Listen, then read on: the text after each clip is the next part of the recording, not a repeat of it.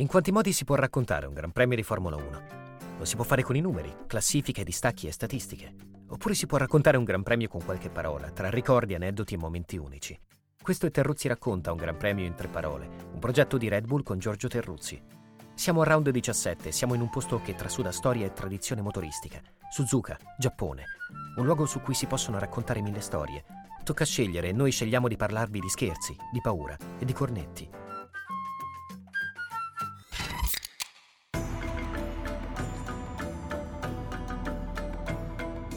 Per il Giappone ho un debole da sempre, per la sua cultura, che richiede molto tempo per essere compresa, almeno in parte, per quella cura che sta in molte cose, in moltissime persone, per un modo di stare al mondo che mostra quanti possibili modi di stare al mondo esistono e quindi c'è poco da metterla giù dura con il proprio.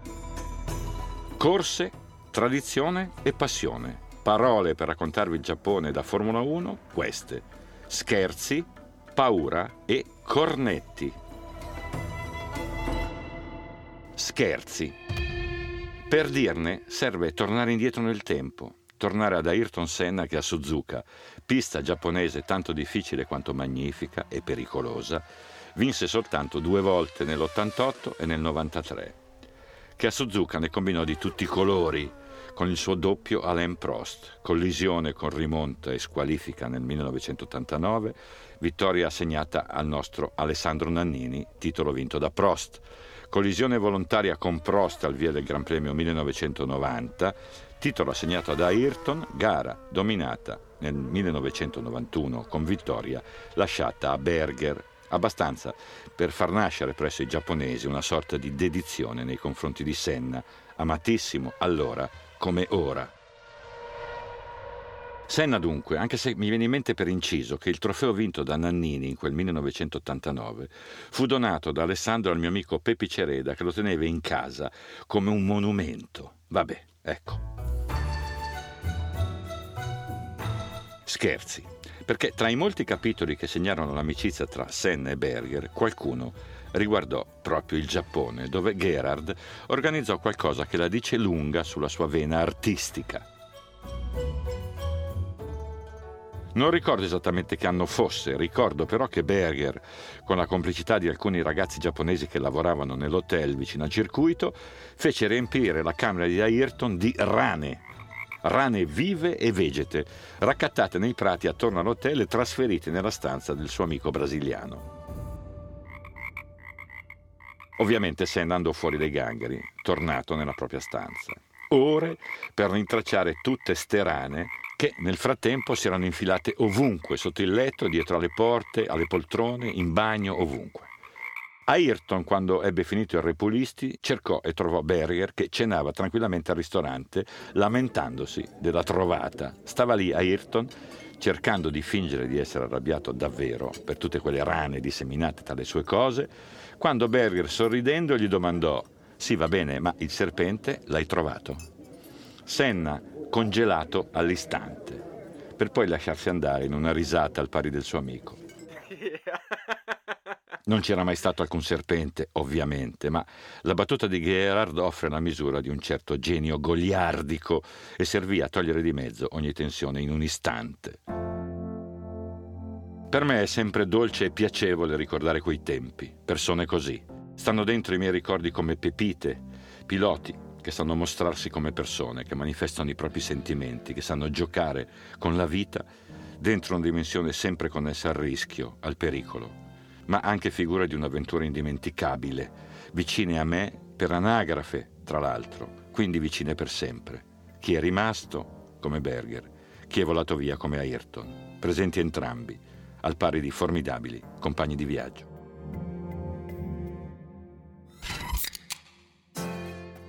Suzuka fu per molti anni una delle tappe conclusive del calendario, determinante in diverse occasioni per la vittoria del mondiale, come appunto nel triennio 1988-1990, segnato dalla feroce rivalità Senna-Prost, o come successe dieci anni dopo, dal 1998 al 2000, quando a contendersi il titolo furono la McLaren di Hakkinen e le Ferrari di Schumacher e Irvine.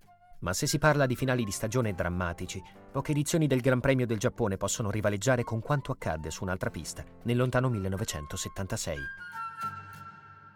Paura, la seconda parola. Che a proposito del Giappone può avere molte declinazioni. Paura del terremoto, per esempio, ci assalì tutti molti anni fa, mentre stavamo in sala stampa a lavorare una scossa molto forte, con i lampadari che presero a ondeggiare sopra di noi, tutti fuori di corsa, senza sapere dove andare esattamente, in attesa del peggio o di un assestamento. Finì tutto nel giro di qualche minuto, mentre venivamo rassicurati. Niente paura, è passato, sono cose che capitano qui. Gesù. Paura, però, in questo caso, porta ad un momento preciso. Porta indietro al 1976, quando si correva al Fuji, quando Niki Lauda, nel mezzo di un nubifragio, rientrò ai box poco dopo il via per rinunciare. Non solo a correre, ma a vincere il suo secondo titolo mondiale. Ebbe paura Nicky e con un coraggio solo suo lo disse, basta, stop. Lasciando a James Hunt la possibilità di conquistare il titolo, cosa che accadde per un pelo, tra l'altro. Terzo dietro Andretti e Payet, campione per un punto soltanto su Lauda. Il tutto nell'anno di quel tremendo incidente al Nürburgring con un recupero prodigioso che comunque aveva già segnato la stagione di Nicky. Per molto tempo speculammo un po' tutti a proposito della decisione di fermarsi, presa da un pilota abituato a colluttare con il rischio. È difficilissimo che un campione ammetta di avere paura. E quel gesto resta nella storia come un caso unico, come una dimostrazione di forza strepitosa manifestata in un momento di debolezza. Io stesso ho pensato per molto tempo che la decisione di Lauda contenesse una ripicca nei confronti di Enzo Ferrari, il quale aveva ingaggiato Carlos Reutemann dopo l'incidente del Nürburgring, una mossa che Nicky non aveva mandato giù affatto, certo com'era, a differenza di Ferrari, di chiunque, di riprendersi in tempi fenomenali, 42 giorni, per passare dalla morte alla pista di nuovo, rientro a Monza con un miracoloso quarto posto. Conoscendo la personalità di Lauda, era pensabile che in quella rinuncia al Fuji ci fosse anche un sotterraneo desiderio di vendetta. Perdo io, ma perde anche la Ferrari. Però questa teoria è sempre stata smentita da Nicky, il quale ha raccontato una versione molto più semplice, paura appunto, la sensazione di dover correre in una condizione troppo pericolosa per un pilota razionale come lui, per di più, reduce da un'esperienza così dolorosa. Quindi nel bilancio di Lauda non ci sono soltanto i tre titoli mondiali vinti con Ferrari nel 75 e nel 77, con McLaren nell'84. C'è questo mondiale 1976 perso per una rinuncia volontaria che, per molti versi, vale più di ogni altro. Un segno indelebile nella storia delle corse, tra i molti tracciati da Lauda, che per me resta tra le personalità più rilevanti incontrate nella mia vita, non soltanto in pista, ovunque. Ciao Nicky. Ma in Giappone, oltre ai motori, c'è di più, molto di più. C'è un mondo tanto alieno quanto affascinante, perennemente in bilico tra le radici della sua cultura millenaria e lo slancio verso la modernità ipertecnologica. Ci sono abitudini e costumi lontani anni luce dai nostri, e proprio per questo incantevoli. E tradizioni culinarie capaci di aprire paradisi inattesi ai palati più coraggiosi, pronti ad aprirsi al nuovo. Ma anche in cucina il coraggio, se uno non ce l'ha. Terza parola, cornetti che poi va intesa come traduzione italiana di croissant. Per spiegare però tocca fare un giro nella memoria, ma sì, perché se penso ai primi anni di trasferta in Giappone, mi viene da ridere e nello stesso tempo da piangere. Suzuka non è Tokyo, è un piccolo centro a sud della capitale, a sud di Nagoya. Nessuno che parlasse inglese, nessuna indicazione comprensibile, un disastro per noi che arrivavamo in treno sino a un certo punto e poi chissà. Ricordo tassisti che restavano immobili per ore nell'auto, senza capire dove dirigersi, senza manifestare alcuna insofferenza per noi seduti dietro nel taxi fermo. I cellulari non esistevano ancora e non c'era verso di comunicare in modo efficace, servivano ore per raggiungere l'albergo. I ristoranti proponevano menù in giapponese, ridevano i camerieri, mentre tu indicavi a casaccio qualche riga misteriosa della lista con la speranza che arrivasse un piatto gradevole. Per me è divertente, perché sono curioso, non ho allergie particolari e mi diverto a sperimentare cibi mai assaggiati. Vagavo per Yokkaichi, una località vicina al circuito dove spesso ero alloggiato, o per Suzuka, entrando in ristoranti scelti a caso, certo di far sorridere il personale, che solo successivamente decise di utilizzare le fotografie dei piatti per dare almeno un'idea all'avventore. Ma per altri la situazione era più complicata. Colleghi che non amano sperimentare a tavola, abituati a seguire i gusti del proprio paese, per nulla disposti a tuffarsi in quei misteri culinari giapponesi. Per molti di loro la salvezza era rappresentata da una panetteria francese aperta stabilmente nel Luna Park che circonda il circuito. Una boulangerie vera e propria, gestita da giapponesi, ma fedelmente ancorata alla tradizione francese. Baguette, ovviamente, e soprattutto ottimi croissant, altrimenti detti cornetti o brioche.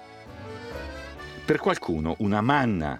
Ho visto giornalisti, meccanici, fotografi vivere di croissant per giorni. Ne acquistavano una decina, raggiungevano a piedi la pista e con questa riserva andavano avanti per tutta la giornata. Salvi, secondo loro, sul fronte alimentare. Tristissimi, secondo me, mentre li immaginavo a trangugiare croissant nella loro cameretta la sera, soli soletti. Cameretta, proprio così, perché le stanze d'albergo in Giappone sono minuscole roba che non sai nemmeno dove mettere la valigia magari davanti a una tele che trasmette previsioni meteo a nastro, partite di baseball o altre amenità del tutto incomprensibili. Meglio buttarsi nei vicoli del villaggio, altro che, con qualche sorpresa strepitosa, un teppanyaki, vale a dire carne, verdure e gamberi cucinati alla piastra davanti a te, ristoranti specializzati in yakitori, cioè spiedini prevalentemente di pollo, ramen, o ravioli, insomma di tutto, mentre da noi qui il sushi non era ancora così popolare. E in effetti laggiù erano pochissimi i ristoranti dediti al sushi. Trovarli poi quasi impossibile, soprattutto domandando a qualche passante che parlava, parlava, gentilissimo. Convinto, povera Stella, di riuscire a farsi capire. Giappone un paese straordinario, proprio per questo. Perché le radici della cultura chiedono tempo e attenzione, vista la diversità enorme dalle nostre. E, pur essendoci stato molte volte, vorrei trasferirmi là per mesi, per anni, sperando di comprendere un po' meglio una ricetta del vivere così particolare, così lontana e dunque interessante.